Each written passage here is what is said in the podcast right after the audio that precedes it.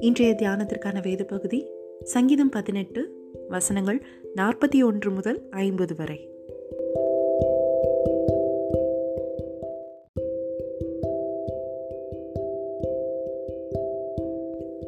அவர்கள் கூப்பிடுகிறார்கள் அவர்களை ரட்சிப்பார் ஒருவரும் இல்லை. கர்த்தரை நோக்கி கூப்பிடுகிறார்கள் அவர்களுக்கு அவர் உத்தரவு கொடுக்கிறதில்லை. நான் அவர்களை காற்று முகத்திலே பறக்கிற தூளாக இடித்து தெருக்களில் உள்ள சேற்றை போல் அவர்களை எரிந்து போடுகிறேன். ஜனங்களின் சண்டைகளுக்கு நீர் என்னை தப்பு வைத்து ஜாதிகளுக்கு என்னை தலைவனாக்குகிறீர்.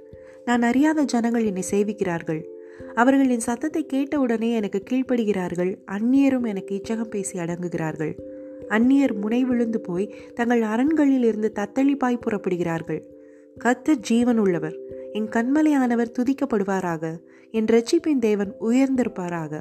அவர் எனக்காக பழிக்கு பழி வாங்கி ஜனங்களை எனக்கு கீழ்ப்படுத்துகிற தேவனானவர். அவரே என் சத்துருக்களுக்கு என்னை விலக்கி விடுவிக்கிறவர். எனக்கு விரோதமாய் எழும்புகிறவர்கள் மேல் என்னை நீர் உயர்த்தி கொடுமையான மனுஷனுக்கு என்னை தப்புவிக்கிறீர் இது நிமித்தம் கத்தாதே ஜாதிகளுக்குள்ளே உம்மை துதித்து உம்முடைய நாமத்திற்கு சங்கீதம் பாடுவேன். தாம் ஏற்படுத்தின ராஜாவுக்கு மகத்தான ரட்சிப்பை அளித்து தாம் அபிஷேகம் பண்ணின தாவிதுக்கும் அவன் சந்ததிக்கும் சதா காலமும் கிருபை செய்கிறார்.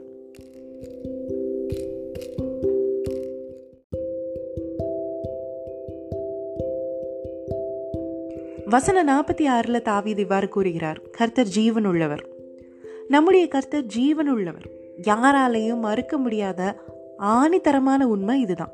கர்த்தர் ஜீவனுள்ள தேவன் என்பது நமக்கு அவ்வளோ ஒரு ஆறுதலான தேர்தலான ஒரு விஷயம்.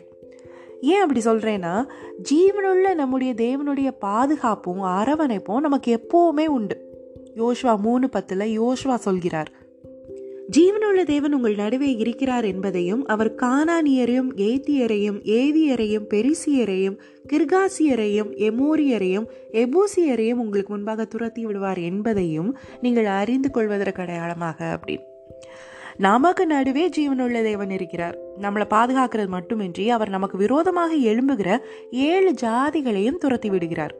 ஏத்தியர்கள் அப்படின்னா முரடர்கள். கிருகாசியர் விக்கிரக ஆராதனை செய்கிற கலகக்காரர்கள் எமோரியர் அக்கிரமக்காரர்கள் கானானியர்கள் சபிக்கப்பட்டவர்கள் பெருசியர் அருவறுப்பானவர்கள் ஏவியர் கவலையை உண்டு பண்ணுகிறவர்கள் எபூசியர்கள் ராட்சசர்கள். இப்படி ஏழு ஜாதிகள் துர்க்குணங்களால் நம்மளை அணுகாதபடிக்கு ஜீவனுள்ள தேவன் நமக்கு நடுவே இருந்து நம்மளை காக்கிறார்.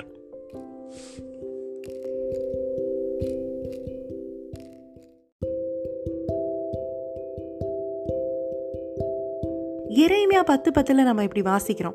கர்த்தரோ மெய்யான தெய்வம் அவர் ஜீவனுள்ள தேவன் என்று. ஜீவனுள்ள தேவன் தாவிதை அவருக்கு விரோதமாய் எழும்புகிறவர்களுக்கு மேலே உயர்த்துகிறார். அதனால தாவிது சங்கீதம் பதினெட்டு வசனம் நாற்பத்தி ஒன்பதுல சொல்லியிருக்கிறபடி கர்த்தரை துதித்து அவருடைய நாமத்திற்கு சங்கீதம் பாடுகிறார். ஆம் பிரியமானவர்களே நம்முடைய ஜீவனுள்ள தேவன் நம்ம ஏழு ஜாதிகள் இடத்திலிருந்து தப்புவிக்க வல்லவர். அது மட்டும் இல்லை நமக்கு விரோதமாக எழும்புகிற அத்தனை பேருக்கும் மேலாக நம்மை உயர்த்துகிறவர். அவரை துதித்து பாடுவதை தவிர நம்ம வேற என்னத்தை அவருக்கு செலுத்த முடியும்?